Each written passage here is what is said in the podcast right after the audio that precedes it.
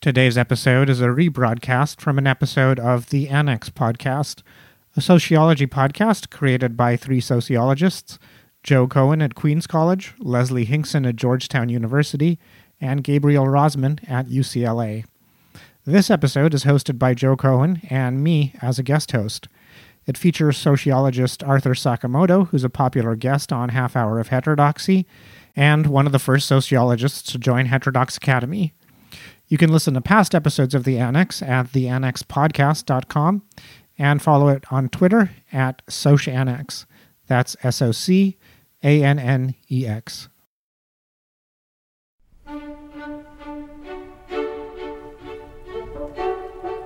This is The Annex, a sociology podcast. I'm Joseph Cohen from the City University of New York, Queens College. Today, we interview Arthur Sakamoto from Texas A&M about Asian Americans and education. We have a special guest host, Chris C. Martin from Georgia Tech. Our discussion was recorded on Tuesday, April 16th, 2019.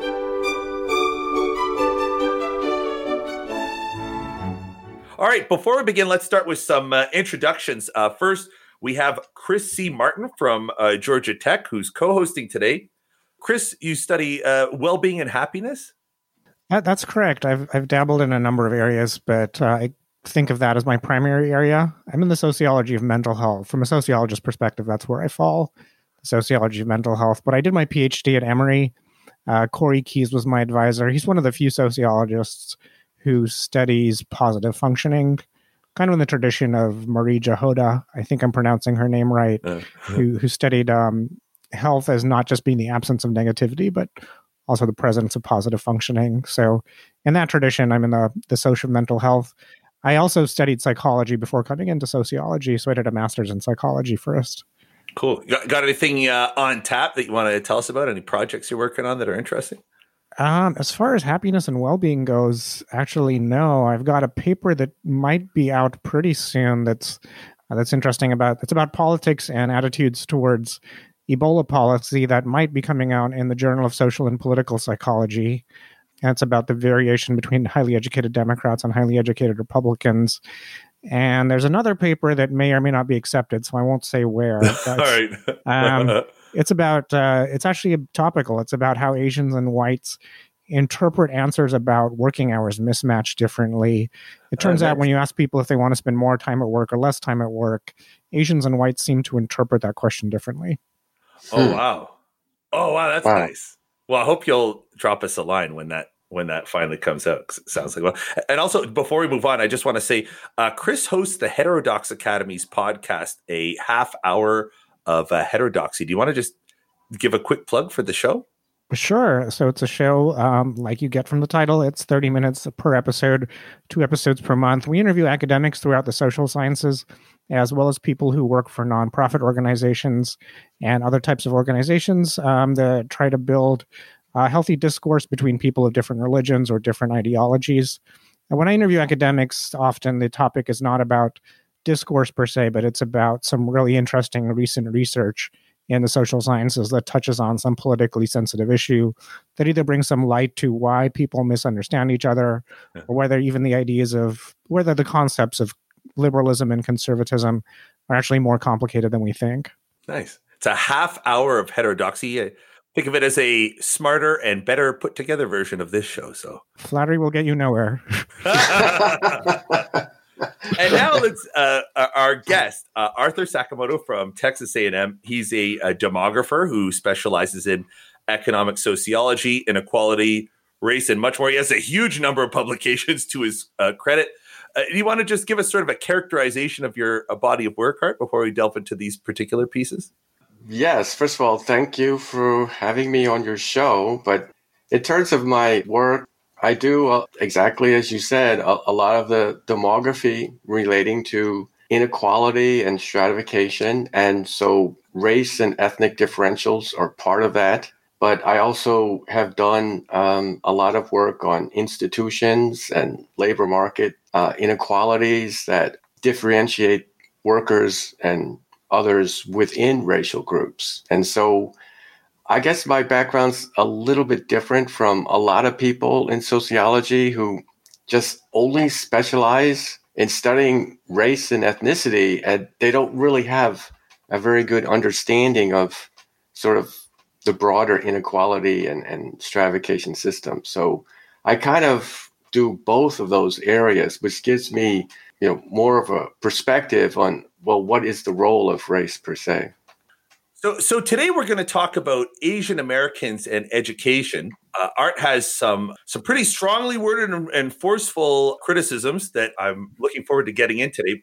the, the table, though, I mean, Asian Americans in education, it's a huge issue right now. Obviously, there's the Harvard lawsuit, mm-hmm. and recently here in New York, uh, New York City's magnet high schools made news by only admitting something like seven African American students, and that news item has been used to push for calls to stop using standardized tests for admission and start doing something like Texas has done in its uh, college admission system, where they just mm-hmm. take the best students from each uh, feeder school. And that has uh, caused a lot of uproar. And a lot of that uproar has come from the Asian American community, who is very well represented in those schools mm-hmm. and uh, stands to lose a lot of those seats if uh, these reforms go through. So there's a lot of controversy. There's a, a, a, lot of you know pretty heavy questions, both both scientific and political. And so I'm really grateful to have you uh, here to chat with us. Well, thank you. So maybe before we start, so today we're going to talk about two two critical uh, pieces. One of Jennifer Lee and Min Zhou's uh, "The Asian American Achievement Paradox," mm-hmm, mm-hmm. Uh, published with Russell Sage, and the second is a critique of Omar Lizardo's ASR piece, Improving Cultural Analysis. Now, most of our readers don't have any background, you know, in in, in these subfields. So maybe can we start with Liam and uh, and Zhou's uh, book? Can you maybe start us off by giving us a sympathetic rendering of what they argue in the book, uh, the Asian American Achievement Paradox? Well, um, to be frank, there's a lot of the book that I find kind of hard to simplify because, to be frank, some of the argumentation seems a little bit unclear. And um, but the the basic issue that uh, they're promoting is is the idea that Asians are a very a selective group, that they aren't representative or random, that they're the elites from Asian societies, and so I mean, again, they're not that clear, but it seems to be the implication that these are extremely talented people and that mm. they're are not sort of your average Chinese or your average Vietnamese or your average Japanese or what have you. And it's just that because you're picking out the best and the brightest of the brain drain or whatever, it's not unusual that they would be uh, have offspring that are so select that are so successful. And so again, the, the argument isn't that clear, but sort of the implicit background kind of elephant in a room here is that it's not really cultural values. mm-hmm. It's not something about what they do. It's that they are really exceptionally privileged and selective people. And it's not about Asian culture per se. It's not about anything that is cultural or they don't have higher values necessarily. Mm-hmm. And it's certainly not sort of associated with sort of ethnic cultures. I mean, and that they sort of try to say in, in by calling it a, a quote class specific selective migration stream. Mm-hmm. So uh, that that's the main kind of perspective they have, and then they have more sort of detailed sort of discussion about how there's supposedly a positive stereotype. Mm-hmm. And so it's sort of this self fulfilling prophecy that because they have this positive background, people, teachers sort of expect that. And because the children have these expectations put upon them by their teachers, in fact, they do excel. And it's sort of the positive stereotype that's self reinforcing. The third component that they talk about was in Asian societies, uh, examinations are very important and omnipresent and very tough. And so it's very common in East Asian societies, and I think Chris can tell us, I think in many South Asian societies in India as well, that they go to cram schools. There's an entire industry to help you study for exams. And so um, when the Asians come here, the argument is that they bring this sort of background industry with them. And so there's these like studying services and sort of uh, companies and resources online that, that students make use of. And so that gives them another sort of, as they say, ethnic capital that helps to promote that other groups supposedly lack. I don't recall if it was in that book or her follow up papers, but I think Jennifer Lee also tends to draw attention towards the heterogeneity of Asian Americans. Um, I've not read the entire book. I've read some of her papers, so I don't know how much of the book she devotes to that. And the, it's the idea that because every Asian country is a little different from every other country, and the United States gets immigrants from more or less every Asian country, but a spread of about eight to 10, all of which are quite different from each other. For example, Vietnam is quite different from India. Hmm. It's really misleading to look at medians when you're talking about Asian Americans overall, or just measures of central uh, measures of central tendency. Mm-hmm. Wait, just a clarification question. When we're saying Asian, do we mean East Asian? Are South Asians included in that? Are we talking about uh, like in is are Indians, Pakistanis included in this, or are we talking about you know Korea, Japan, you know Southeast Asia? Well, in, in general, in the U.S. context, you know, Asian includes both East Asia, Southeast Asia, and South Asia. Okay. And if you look at the history of Asians the commonality stems from uh, being non-white and non-black, right? Which sort of influenced the evolution of, of citizenship laws. And so the fact that India and um, you know East Asia were both non-white and non-black, essentially the laws at the time said anything basically through the Supreme Court decisions early 20th century, anything east of Pakistan was considered Asia. Okay. And so, because of this legal history, they get uh, grouped together. So, wait, just so I understand the basic thrust of, of Lee and Zhou's book. So, there's an observed difference between the academic performance or achievement levels of Asians versus other non white minorities. And the argument that they are advancing is one that is against the culture of poverty argument and says, no, the Asians that we have here are doing well because we've skimmed off the top of other societies. And those elites, even though they yes. might have come here economically poor, they are elites and they have sort of cultural capital and they have existing institutions that sort of vault them into the, you know, the middle class, the upper middle class, the performance level of whites. And so it's like a structural argument that is explaining Asian achievement. Is that the basic thrust, sort of? Yes, that's that's exactly right. And okay. um, you, the way you described it, interpreted is is quite uh, appropriate because again, the the elephant in the room here is that we don't want to attribute anything to culture. Right. That that it, it's just quote resources in the abstract. Right. And so it, it's all sort of uh, structured in, in those terms of denying a, a cultural component. Right, and and and you're critical of that approach. Yes, I, I am critical of, of that approach, but um, you know, first of all, let me say that um, I, you know I work and view myself as a social scientist. Mm-hmm. So let me say, first of all, I don't have all the answers. I don't really know exactly what's going on with South Asian groups because we haven't studied them. I, I hope we study them more. But you know, if we you know, go back to some of the classic works in sociology. Uh, Robert Merton wrote a famous article on the bearing of empirical research for sociological theory.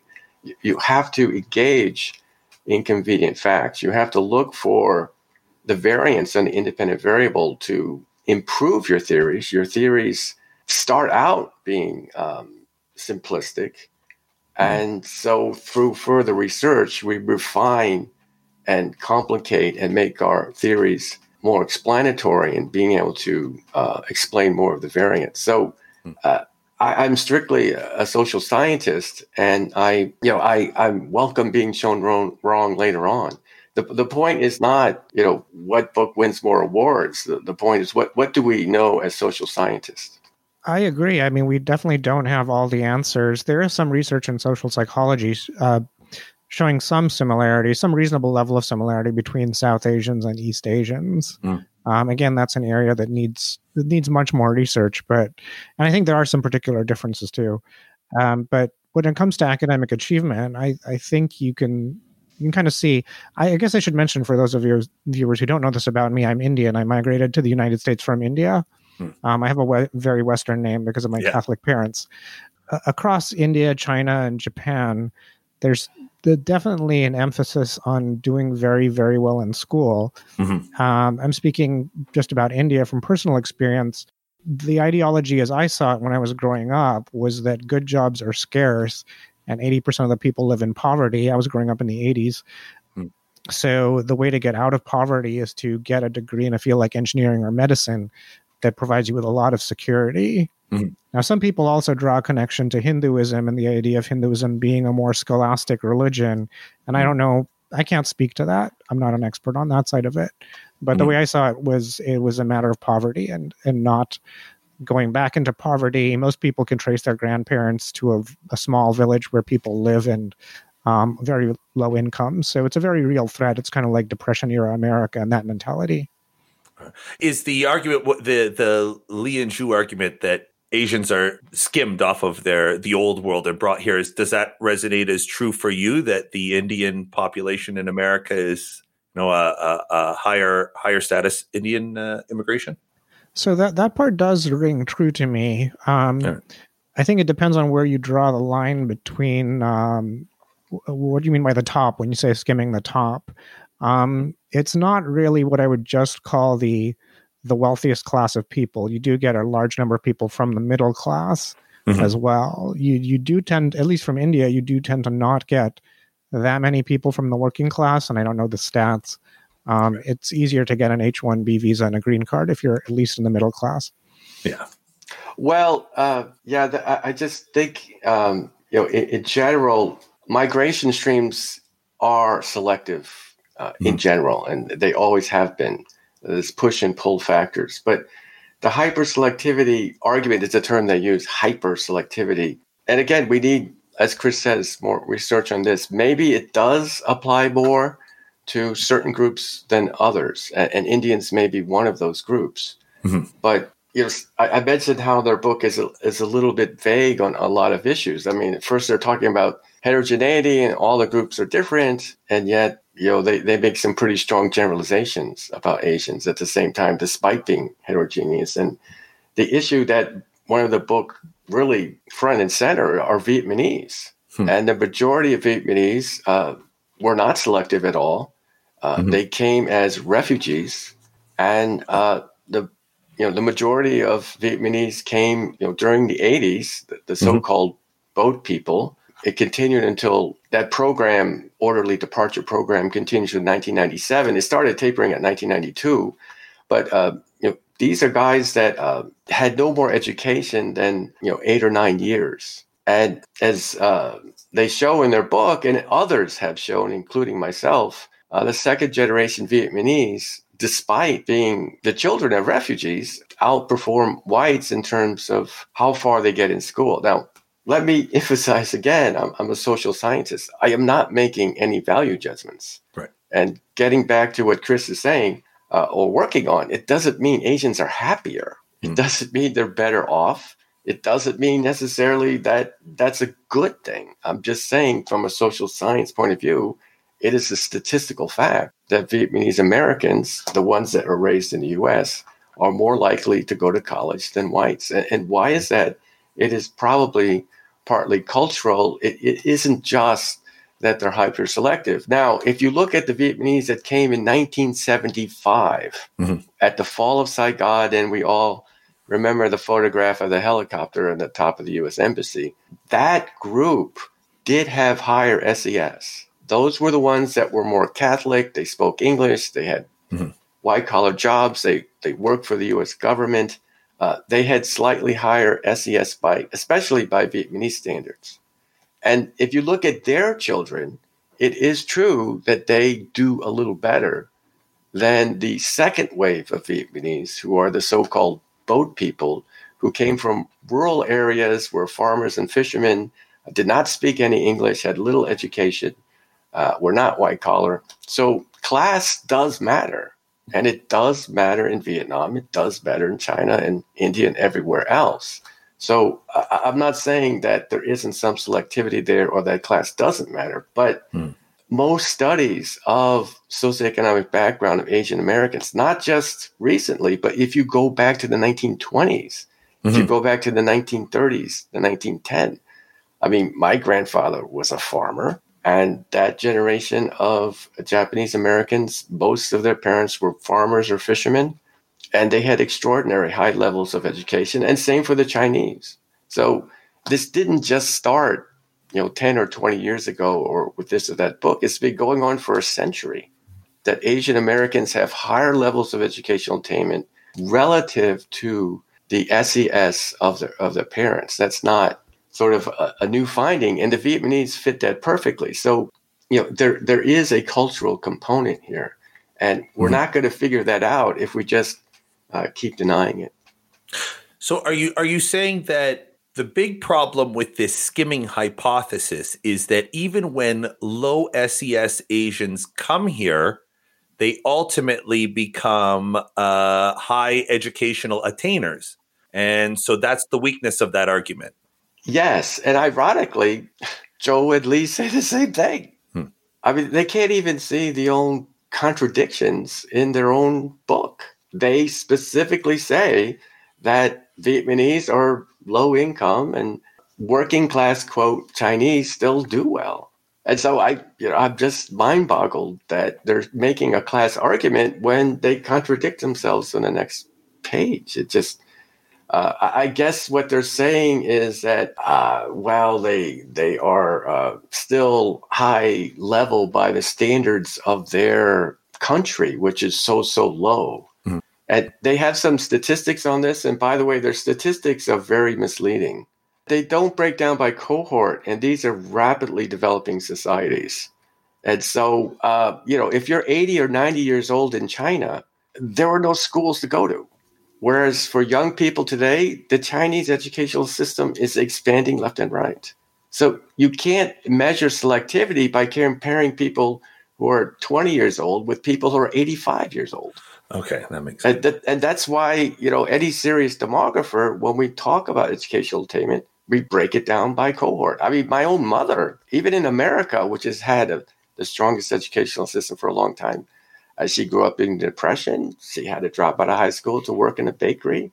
That was mm-hmm. not uncommon during the Great Depression. But you can't compare that system with what we have now. So their statistics don't break down by cohort. And also, most of these people come, they get schooling in the US. You could say, well, they have PhDs. Well, they didn't have it when they left China. That's how they got here. And so they came over really just average middle class people and availed themselves of the educational opportunity in the US. They aren't PhDs from China. They are middle class people who came here and then got their education here. It's not a reflection of stratification in China.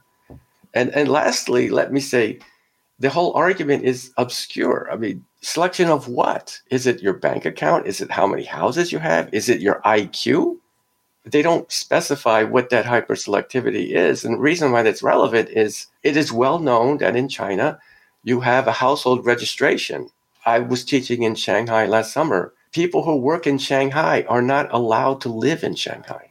It's called a household registration system you cannot send your children to a school in Shanghai. So the workers would come in and then they would leave. It's easier to get a green card in the United States than it is for a Chinese citizen in China to get a green card in Shanghai or Beijing because the restrictions are so hard. So it's not like they're all competing with each other. Quite to the contrary, the, the hukou system in China is highly segmented and we see that a lot depends on what schools you go to. And you just can't switch schools because that is part of your household registration. So people who go through this system, they start studying at cram schools when they're six, seven, eight years old. This is a school system with extraordinary horizontal characteristics. If you are from the University of Tokyo in Japan, mm. your life is set. You have the best pick of the marriage market. You're on track to be a CEO of a marriage major corporation, and probably you could be a member of Congress. But if you come here, who cares about the University of Tokyo? You've been studying since you were six years old, eight hours a day, after coming home from school. And you're going to throw that all away to come to Houston to open up a ramen shop? I mean, it doesn't make any sense. yeah, there's also the issue of measuring cultural values, and I think uh, you get into that in the paper where you comment on uh, Omar Lizardo. Uh, sometimes Asians are using other Asians as a reference, so when they say their academic aspirations are modest, it's because they mean relative to other Asians. Yeah. Can we make sense of these uh, aspiration things? Like they're so subjective and feel like the answers would be so culturally filtered. Are they even useful, these types of questions? Well, if, if you ask them, well, I mean, that is an important question. And, you know, we, we do have to think about response bias and, you know, social desirability bias and how groups perceive these. And, you know, Chris knows more about this than, than I do. But let me say for some of the work that I've done and, and know of, uh, low income uh, African Americans what they say in surveys is exaggerated in terms of their incomes. Because if you go and get their W 2 forms that their employers by law are required to file, they are exaggerating how much money they make for the folks that don't have a high school degree. So there's some social desirability bias. In the old days, you could look up who's voting. The rate at which African Americans said they voted uh, is exaggerated, or the rate at which they said they were um, registered to vote. You could go back to those counties and look up those names. I mean, a researcher did this and found that more than whites, they were more likely to say that they were voting and that they were registered to vote when in fact that wasn't the case. And so we do have to worry about this. In the case of Asians, uh, one way to be more perhaps reduce the bias is to say, you know, what educational level do you expect to complete? Hmm. Instead mm. of saying you do very much or, or somewhat or not so much, you could say specifically. And when you do that, you find consistently that Asians, like 40% of them at least say in high schools that they aspire to complete, it is their plan to go to college and go to graduate. 40% is much higher than any other group. I mean, I don't know where Lizardo gets his data. I mean, it's every study finds that. So it's it's just like he's he's making stuff up. There's one study that's based on a focus group of eight people. And the researcher, Grace Kao just thinks, well, you know, how come you guys don't? I mean, it's just her subjective assessment of eight people from, I mean, and Lizardo generalizes that. It's a complete misrepresentation of the field. So, what are the basic? What's the basic thrust of uh, Lizardo's uh, argument? Do you? I'm I'm not sort of a, that's a so a, a, very cultural argument for my personal taste. I'm more of a structural guy, so sometimes it's hard for me to get my head around. What's the basic thrust of well, you know, what Lizardo's arguing in ASR? Well, uh, I, I, wish he could write more clearly, but uh, it, it seems to be the impression is that Asians are like a bunch of little programmed little machines. So they're like little like bees, and they're just just doing this instinctively, and um, they don't really understand or value anything. They're just programmed to keep like the Energizer Bunny or something. We're just like well, actually, education takes place over a number of years. We see this that education progression depends on your prior skills it takes huge amount of time and effort. The opportunity costs for young people are huge. I mean, who wouldn't rather be out playing ball or being at a party or doing computer games or watching Netflix? I mean, the entertainment is endless that young people have these days. So there's a huge opportunity cost for engaging in in long-term studying, but that's exactly as your colleague Amy Hsin and Yu Xie has shown is what helps Asians to go to college is simply that they're more persistent in their studying. And again, uh, I'm not making any value judgments. That's just in the data. So Lizardo's paper is about declarative and non-declarative aspects of culture. The focus of the paper isn't Asian Americans per se, but there's a section of the paper on Asian Americans where he argues that sociologists haphazardly pull both declarative and non-declarative aspects of culture together kind of haphazardly to explain Asian American success. And I feel like the argument he makes there is not very strong because he's also criticizing the idea that there is a cultural argument to be made. And it's unclear what explanation Lizardo thinks we should use. In my view, his biggest mistake is that he says you can't use Confucianism to explain educational values in Asia because it's only found in one part of Asia. But as long as the other regions have a similar enough ideology or religion, that is a valid explanation. Yes. And that gets to the cultural part. Uh, I mean, what is the mechanism? I mean, I I'm also you know not a cultural determinist. I mean, it culture always takes place in the context of a structure of opportunities, a segmented labor market, labor market queuing, uh, minimum wages, uh, unemployment. All of these are factors. But in terms of the competition to get ahead, um, I mean, unless you have a very strict, you know, caste system or Jim Crow system. Mm people are still competing and that's when the cultural factors play a role and the commonality i think is is really the family and so uh, you know confucianism promotes the family but you know it's not the other issues that that confucian is concerned with but the strength of the family we see that when children have two parents that are heavily invested in their children's uh, attainment and they're not hmm. invested so much in you know, are you going to be happy? What we're focused on, are you going to be successful? And when they make those kinds of investments, uh, I think that's the commonality that, that we see between South and East Asians. And the other interesting thing, and, and Chris again knows more about this, is that there's an interface between sociology and psychology. I mean, one thing that these cultures practice is, uh, I know this sounds simplistic, but it's there's just co-sleeping between mom and and the kids. Hmm. And what happens is uh, Asian families accept codependency. Dependency is normal in Asian cultures, whereas in America, particularly middle class and upper middle class people, the obsession is with individualism. They hmm. try to have the little baby like feed himself or herself and walk around and be independent and sleep in your own crib at two weeks. Asians find that totally weird. You, you don't like force your kid to sleep in a crib. You, you sleep as a family. And what that happens is it breaks down the individual borders between mom and the child. And the child is much more dependent on her mother's view of her self of her, her self concept is dependent on what her mother says. And so the transmission of the parent's desires to the child is much stronger than it is among white middle class people. Is like you know, if you slap me, I'm going to call the police and they're going to come pick you up for, you know, child battery. Uh, in an Asian family, it's like you you naturally obey your parents more because that's how you're socialized. That your view of yourself, the love that you get from your parents is more conditional.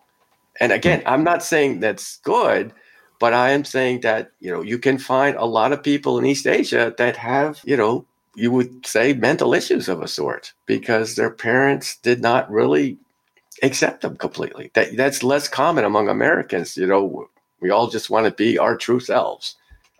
Let me uh, push to uh, spell out sort of this alternative view that I, I read as uh, being in your critique. So, my impression is that the basic thrust of your argument is that there's a thing that's like an Asian culture or an Asian American. First of all, is this an Asian culture thing or is it an Asian American culture thing? Like, is it brought from the old world or is it something that develops here with peer groups? Because I'm getting the sense that you're conceptualizing a culture that is passed on through family ties that has its origins in the old world and was brought here and we're talking yeah. about like a family values type of culture. Yes, um, but that, that's exactly right. But it's still American, and, and, that's the beauty of it. I mean, speaking as an Asian American, it isn't just American. It isn't just Asian. It's Asian American, and it's the values of Asia transplanted to the American context where there is more opportunity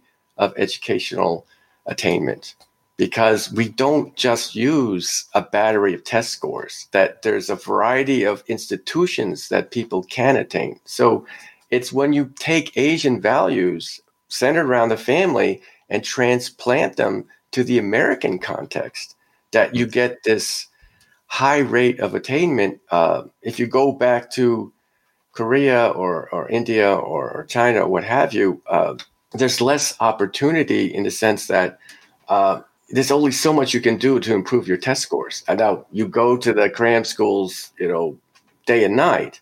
But uh, in American context, uh, you know, just having a high GPA. I mean, I mean, what are they doing in, in New York? It'll just be your GPA relative to your school, and and you know what you'll find, and what we saw here in Texas is that when you base admissions on, on, on according to GPA or school rank, a lot of Asian parents will move their kids to less competitive schools to ensure that they're in the top X percent. I mean, I saw that a lot in Texas because their kid wasn't quite in the top 10%. So they moved to a different school where it wasn't as competitive, and then they got into the top 10%. So, so by actually, uh, I think dumbing down is too uh, negative a term. By, by going to a less competitive school, they actually got into the University of Texas, which is, you know, the highest rated school in, in, in Texas. Yeah, and it is striking. Um, when you travel to Asia, not having lived there before. So my situation was a bit unusual. My father worked in Saudi Arabia when I was born, so I spent the first 10 years of my life there. And it was expat society, but I went to an American school. Uh, so the schooling was very individualistic. And then I moved to India when I was 10, not having any experience with the schooling system there. And I just remember talking to classmates and them saying things like, I want to be be an engineer when I grow up because that's what my parents want, and it's my obligation to do what my parents want. And coming from an American school, I thought it was very confusing that people were not choosing careers on the basis of personal interest. Hmm. And it took me a while to just get used to that as normal. Um, and that may be changing now, but certainly during the 1980s and 1990s and 2000s, uh, there was a sense in Asia that if your parents want you to to have a particular highly competitive career, you had an obligation to do that for them. So let me ask you guys. The I, I understand the basic argument is that there is something in Asian culture and maybe this idea of people changing schools or honoring their parents' wishes is part of whatever cultural, you know, set of values or scripts or whatever that promote achievement. What else is in that Asian culture thing? Whatever that is, what what's going on in there that promotes education that other cultures aren't doing?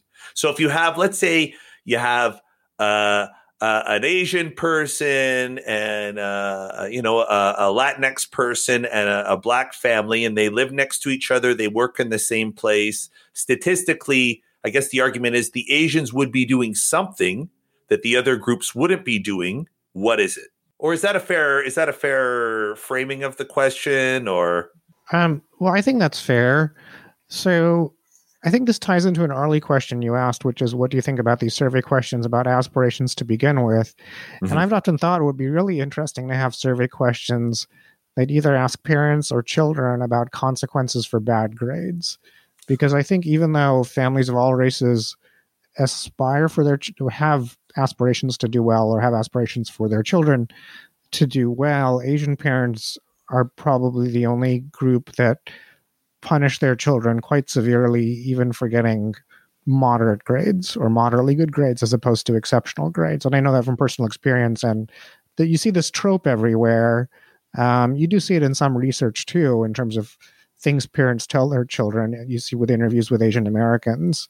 So, in terms of punitive um, repercussions, I think that's what you see in Asian families that you tend to not see as much in other families. Now, is that well established, or it's like a what possibility? I'd say it's more of a possibility. Um, I could point to some papers, but yeah, it's not. There isn't a huge literature on that. Yeah, and that you know, I, I agree with Chris completely, and it's kind of like we're afraid to study the D word. The D word. The D word is discipline. Mm. For Asian cultures, I mean, discipline is not a bad word. You discipline people. You get out of line. You discipline them. You may throw some rice down on a mat and you have to kneel on the rice. Hmm. And so the rice is sticking on your knees because you didn't study enough. Again, I'm not making value judgments. I'm telling you why people study more. It's because of discipline. You may name your children. You have names. Junko, Junsuke. The first character means orderliness and, and discipline. And Chinese have the same kinds of names. It Americans don't like discipline. It's supposed to be you want to be, you know, engrossed in your studies and you work because you love it.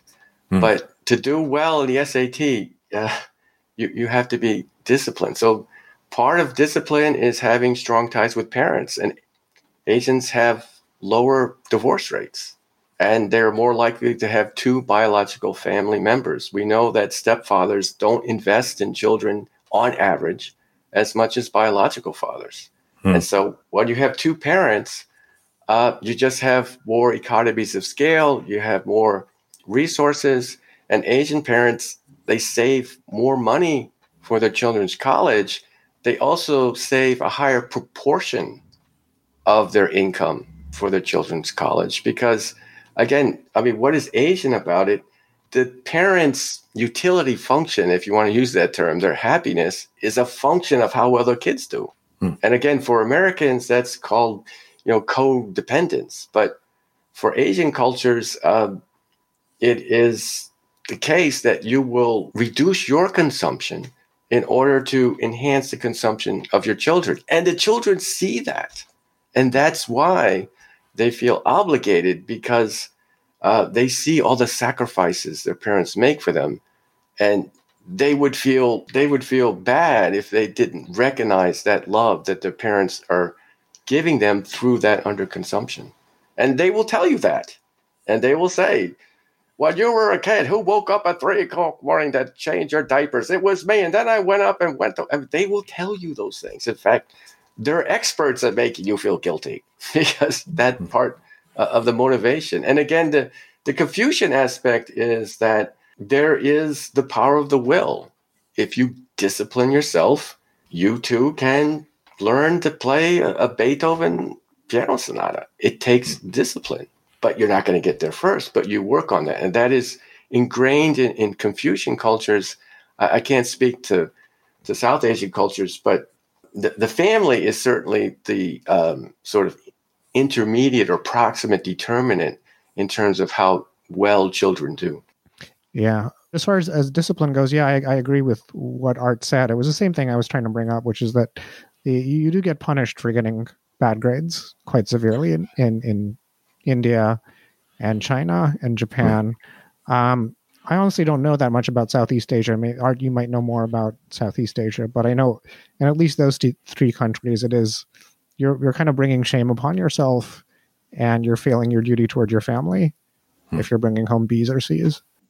So let me let me uh, let me move to sort of the the areas of pushback on this view that I think uh, some listeners will have, and the first one would be isn't this argument just the culture of poverty in reverse? Like, whereas we're not saying that a group is performing poorly because uh, they have some type of cultural traits that are, lend themselves to economic failure, educational failure.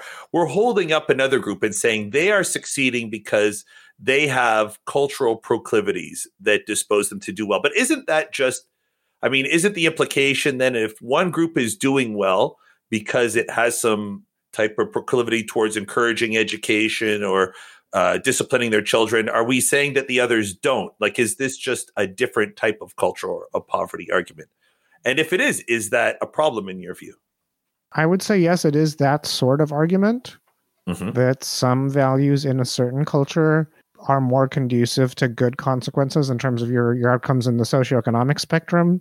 Mm-hmm. Uh, there is a trade off, so it's it's not that good in terms of mental health sometimes.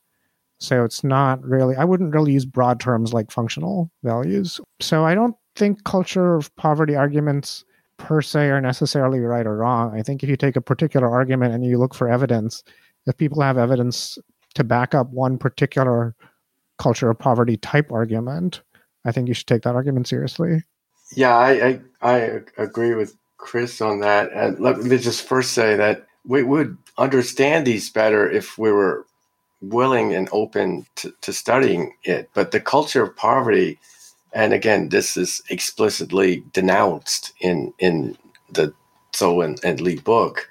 It, you know, it's so politicized that it, it's really uh, become kind of taboo to to cite um, anything about Moynihan or, or or family as being uh, important. And so, uh, just as a social scientist, you know, I, I, think we have to go there. And as an aside, there was this big uh, debate over Mark Regnerus's paper published in 2012, which published correlations about children raised by same-sex by parents who had had same-sex uh, homosexual uh, relationships, and the correlations were negative in a lot of dimensions.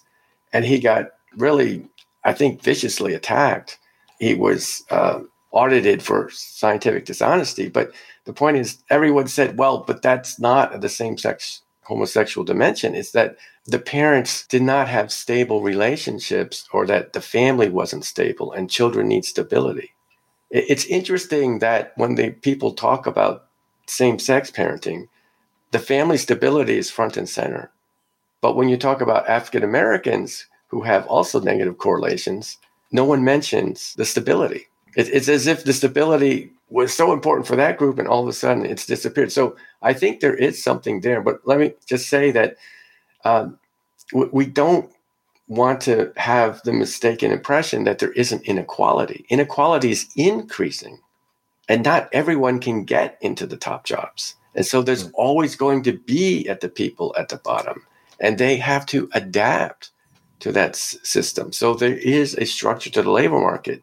So uh, I think the culture of poverty was too simplistic in the sense that they thought that if you just aggregate up individuals, then that's the distribution of outcomes.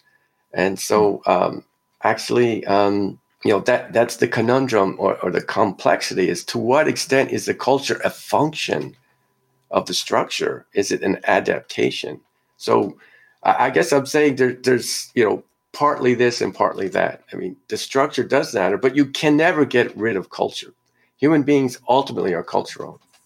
But here's here's the here's my issue with it. I'll, i I, want to give uh, my you know a, a personal uh, pushback is that when you we talk about culture at very high levels of aggregation and we do so in a broad sense, then it almost, uh, to a culture argument, can almost function as a residual category where we just say there's an Asian effect, ergo culture without specifying the specific mechanisms. Because if the mechanism is uh, family dissolution, then it's not about culture, it's specifically about family dissolution, right?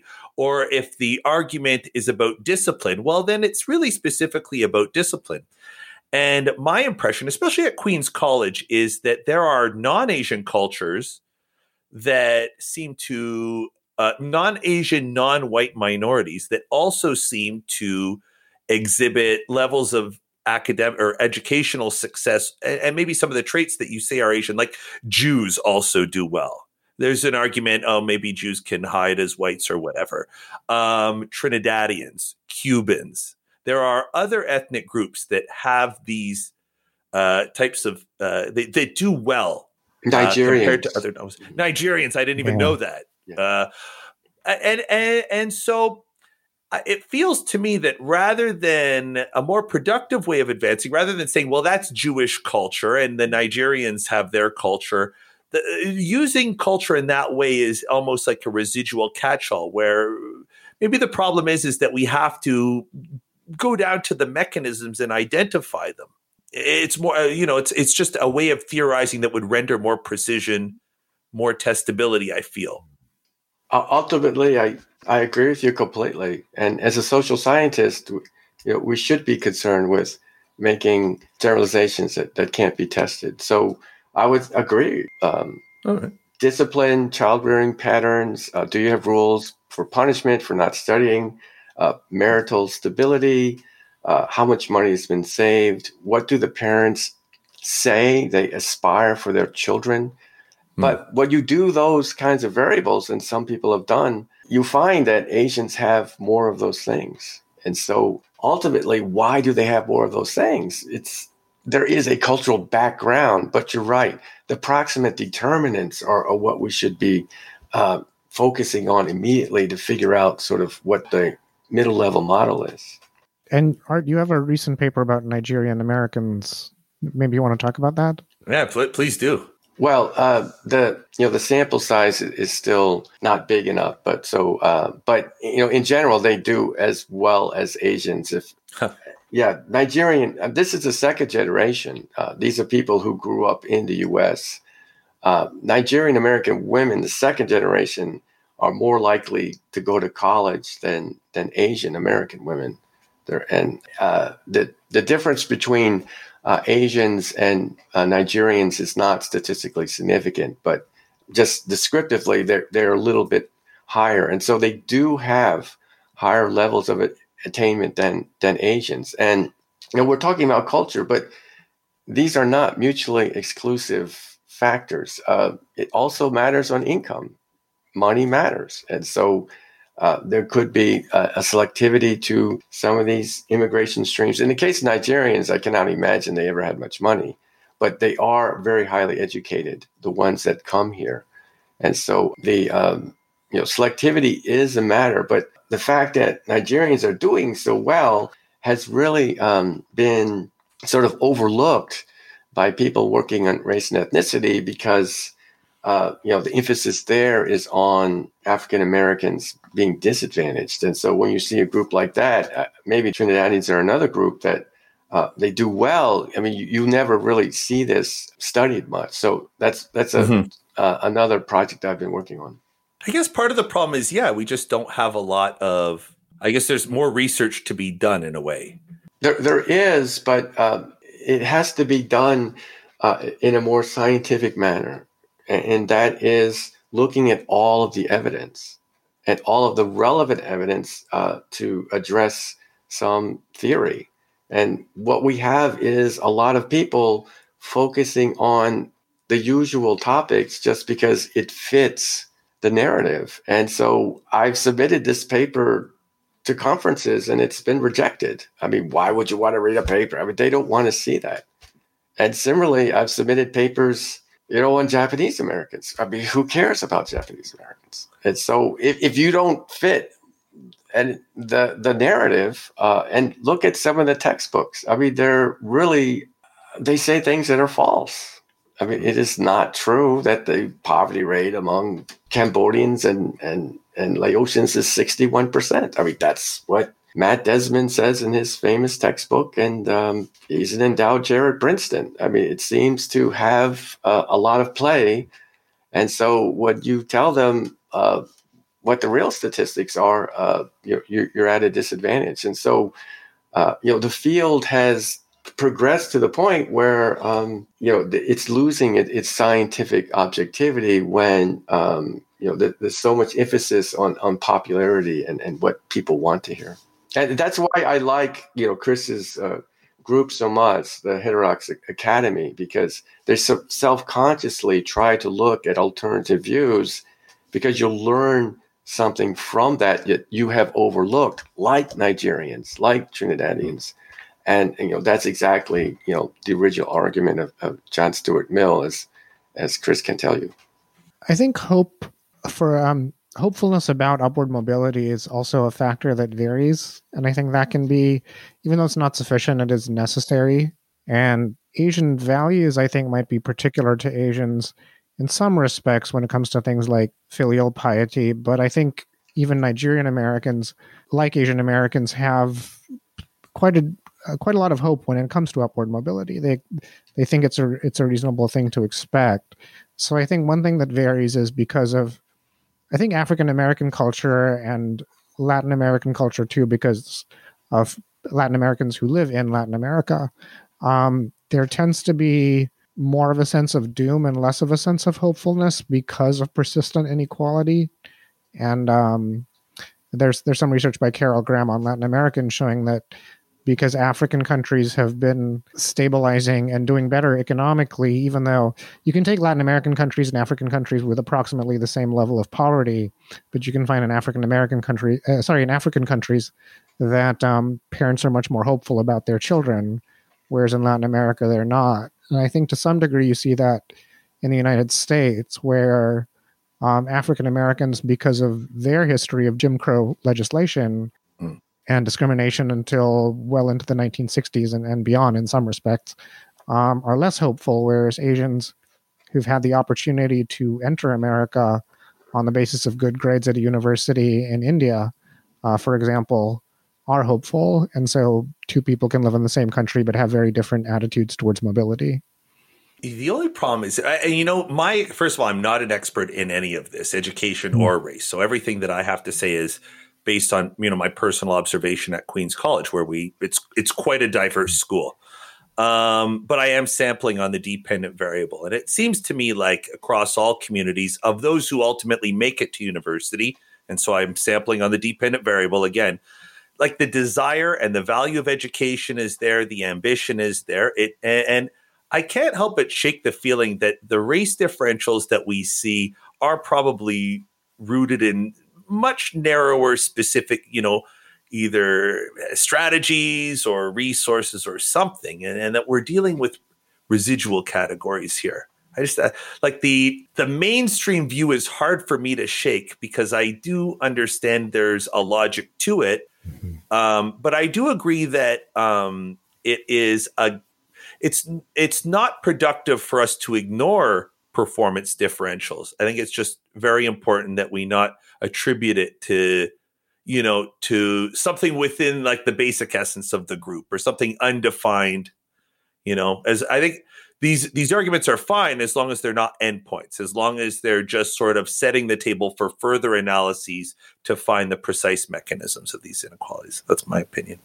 Well, I mean, if if we want to talk about race in America, the emphasis is on group differentials. But I, I agree with you that you know most of the variance is within group. Yeah most of the variance and most outcomes is within group. And uh, I yeah. started out in my career studying that within group variance. But again, discussions of race in America are statistical averages. And so mm-hmm. even though it doesn't explain much variance, if people want to talk about them, we, we at least have to do it seriously. And the, the other point is that what your comment suggests is that you know culture changes too. It's not just the yeah. unemployment rate, minimum wage, mm-hmm. and you know Asians are becoming quote more westernized and Americanized, and filial piety is not what it was. The, the, the famous you know movie in Japan from the 1950s decrying the end of filial piety. You know the, the Tokyo Story by uh, Kana, by uh, I mean Ozu was it, mm-hmm. and, and they're they're changing too, and so. Um,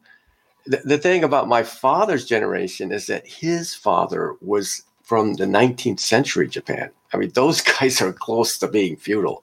and so the culture part is changing all the time. You know, we say Nigerian, but they're really, you know, Igbo and Yoruba tribes, plus other tribes, Muslim and Christian uh, groups in Nigeria, can have very different outcomes. And the ones that come here may be from one tribe or the other. And so, uh, you know, what Chris was talking about, you know, th- there still is some cultural background to the proximate determinants that that you're saying uh, that you want to emphasize. And I agree with you that. I guess I agree that there's room for both.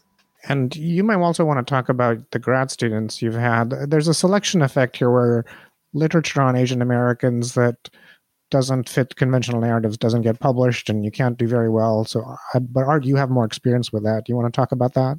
Oh, the, the literature has uh, has become very biased. So so much so that if you pick up the latest issue, Ethnic and Racial Studies, you know, Jennifer Lee has uh, an analysis that is completely cooked up, purporting to show that Asians uh, face systematic racial discrimination in occupational attainment, which she calls the bamboo ceiling. And she's talked about it in the LA Times and Inside Education and a bunch of other outlets. And uh, you know, it, it it's the weirdest paper I've ever seen. I, have never seen a published paper where the, they cannot dis- interpret a multiple regression coefficient correctly.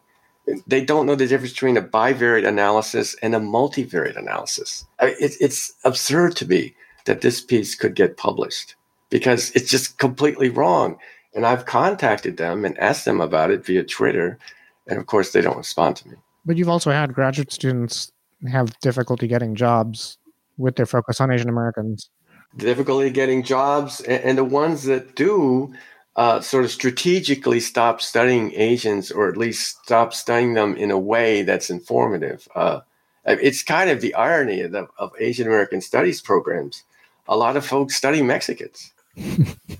I mean, call me old fashioned, but I would think that an Asian American studies program would, would study Asian Americans. I, mean, I spent years developing an Asian American studies program at, at the University of Texas uh, because we didn't have one. And now a lot of them, like, they'll do like two or three papers on Asians and they'll say the model minority myth, and then they'll start studying things that are, are more popular. So you have all these people, Asian Americans, that don't study Asian Americans. I'm like, go figure. Yeah, although it's hard to get anybody a job, really.